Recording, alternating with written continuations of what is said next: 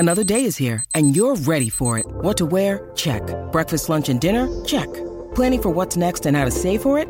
That's where Bank of America can help. For your financial to-dos, Bank of America has experts ready to help get you closer to your goals. Get started at one of our local financial centers or 24/7 in our mobile banking app. Find a location near you at bankofamerica.com/talktous. What would you like the power to do? Mobile banking requires downloading the app and is only available for select devices. Message and data rates may apply. Bank of America N.A. member FDIC.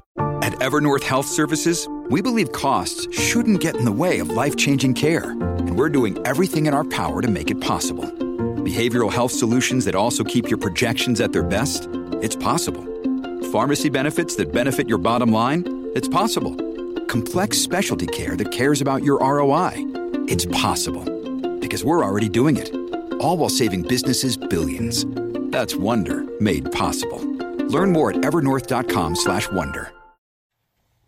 Good morning, everybody. Uneducated Economist here. I want to share with you guys in this video today a recession indicator unlike anything that I had ever seen. It is amazing on how accurate this particular indicator has been.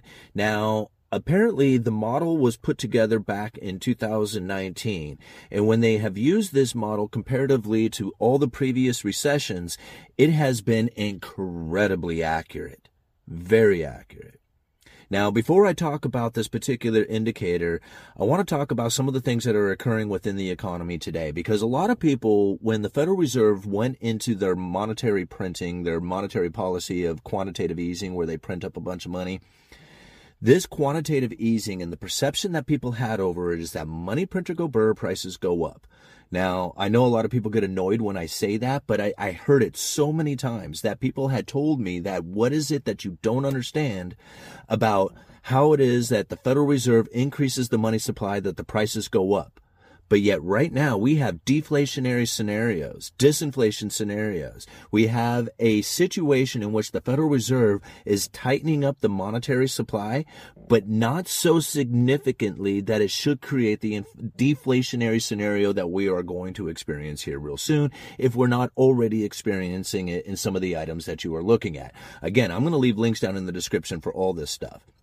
Now, I personally have been working within the lumber industry for years, decades, like since I was 18 years old. I'm 47 now, so 30 years I've been in this industry.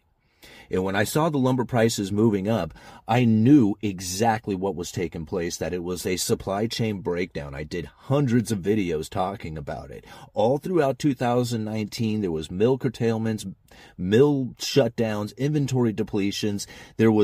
I was doing reports on it just about every other day, if not every single week, talking about some of the tragic events that were taking place up in the British Columbia area due to the mill shutdowns that were happening up there and generations worth of families having to leave. I knew it was an inventory depletion that was happening.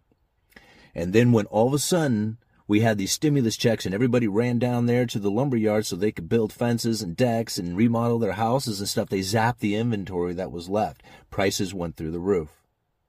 Now, knowing exactly how well established this particular supply chain is, how it's not reliant on anything outside of the United States, but we are our own domestic supplier of everything that we need in order to fulfill the demand for lumber, and it almost instantly came back.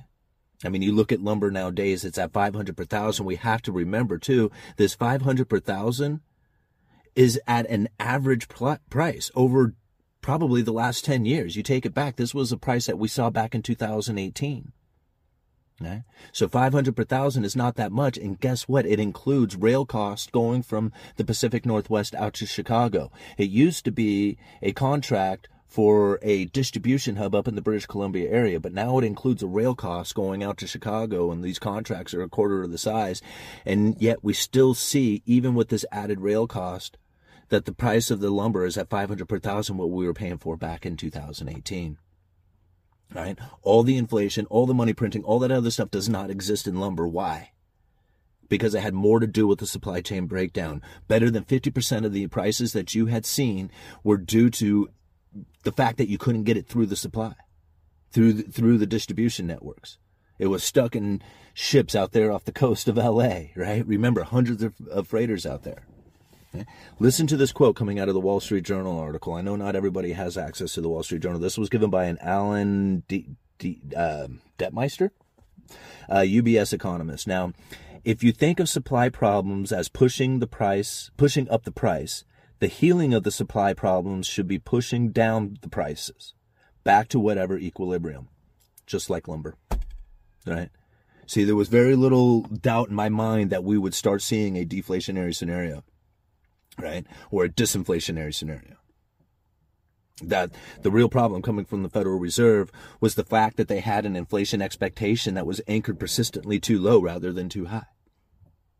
These were the things that were occurring prior to the pandemic. And now everybody thinks that this pandemic came out of nowhere, right? And a lot of people think it was planned, regardless of what it is that you think, right? The Federal Reserve was able to save their monetary policy with the use of the pandemic. The unusual and exigent circumstances gave them all the resources that they need in order to reestablish their Fed funds rate at a higher interest rate so that they could get their ammo back.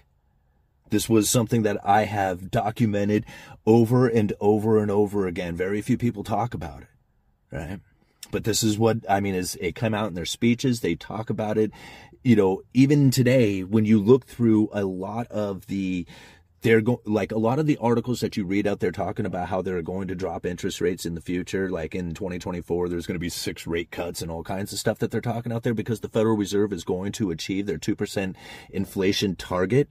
Guess what? They don't go for a 2% inflation target. They go for a 2% average inflation rate over time, and nobody knows exactly how they conduct that or how they figure that out. So if this is the situation in which that they go for a 2% average inflation rate over time, but not a 2% target like they used to, once they achieve that 2% target, which they haven't got there yet, right? And there's a difference between disinflation and deflation. Disinflation is when prices are going up, but at a slower pace. Deflation is when they actually come down. So when inflation is actually at a 2% target and that maintains that 2% target, they're going to have to incorporate average inflation rate, whichever the inflation rate was for the last few years or 10 years or whoever or however they figure out what average inflation rate is, since we don't really know. But we do know that they are not going to adjust their interest rates, their Fed funds rate, once the inflation rate hits their target. That's not their goal. Their goal is average over time. Very important to understand. So now as we move into the future and we think about recession, right? The recession, because everybody is like almost convinced that it's not a matter of if, but when this recession actually kicks in, and whether or not it'll be a soft recession, soft landing or whatever, who knows, right? This is the point about it. The Federal Reserve generally will not drop interest rates unless there is bad economic times taking place, right? The economy has to be doing something that is slowing down, causing problems, whatever it is, it's not good, right? And that's the thing to remember, whether it's because of pandemic, whether it's because of financial crisis, whether it's because of, you know, war or whatever that's happening. If they are lowering interest rates, it's generally not a good thing that is taking place. Okay, so this is something to remember, because a lot of people are like, oh man, the relief is going to be coming in 2024 as they lower. No, there's no relief coming. That is bad economic times coming if the Federal Reserve is lowering interest rates. We have to remember that. Right? So it's not good when that takes place, right? It's bad. But a lot of people will think, oh, good, the relief, I'll be able to buy a house or whatever. But that's not. The economy is going to be in bad shape when that happens. Okay, let's talk about this recession indicator, since I led you on this long. This recession indicator, and I don't know if I'm saying this right, Sahm, right? The Sahm rule. Now, this is really interesting. Claudia Sahm, an economist from the Federal Reserve, came up with this particular indicator, and I tell you, I went and I'll leave a link down in the description for it. If you go back and you look at the model, because it was in 2019 that she came up with this particular model. But if you go and you look at the chart that I leave down in the description to the Federal Reserve's website themselves, that shows the Sahm rule, average inflation or average number or whatever, as far as this indicator, and I'll explain it here in just a minute. If you go back and look at this, I know I'm not explaining it very well, but if you go back and you look at the previous recessions that we have had in this particular rule, you're going to see that any time that the unemployment rises to a particular indicator, it almost always shows that there is going to be a recession. Now, what is this particular indicator? Here, I'm going to read it to you, and then we're going to kind of talk about it a little bit.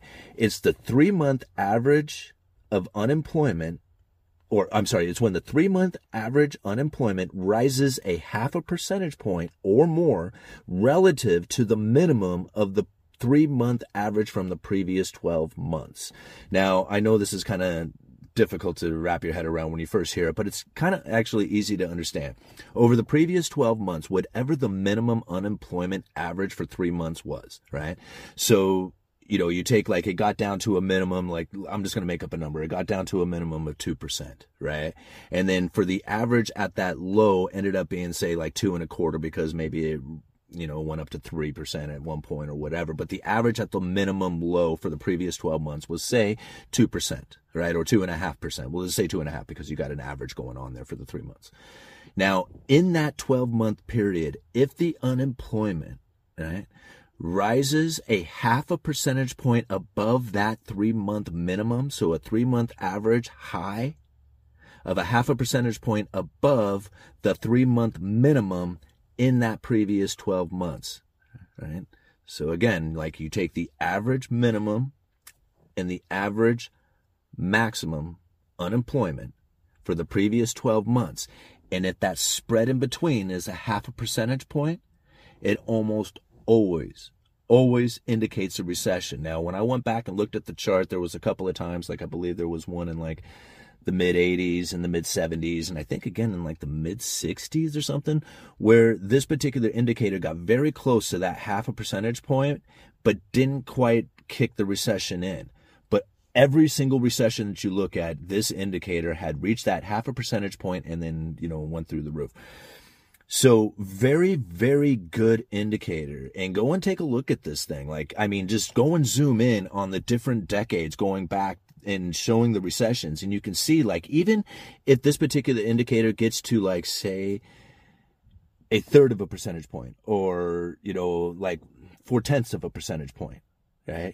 It's not quite getting to that half. It's generally already in the recession at this point, right? But once it's hit that 0.5 percentage point, it is, yes, that you are in the recession. So at this point, this particular indicator is at like 0.33, if I remember right, and it's on its way up. So it could be the recession indicator that is most accurate indicator ahead of just about anything else out there. And this one was new to me. I only found this morning, and it just blows me away how I can find these things, like, you know, all of a sudden, like, how is it that I didn't know about this one before? And I went and Googled just Sahm, this SAHM, and no, it doesn't stand for stay at home mom, right? Because I know a lot of people are going to be making fun of that.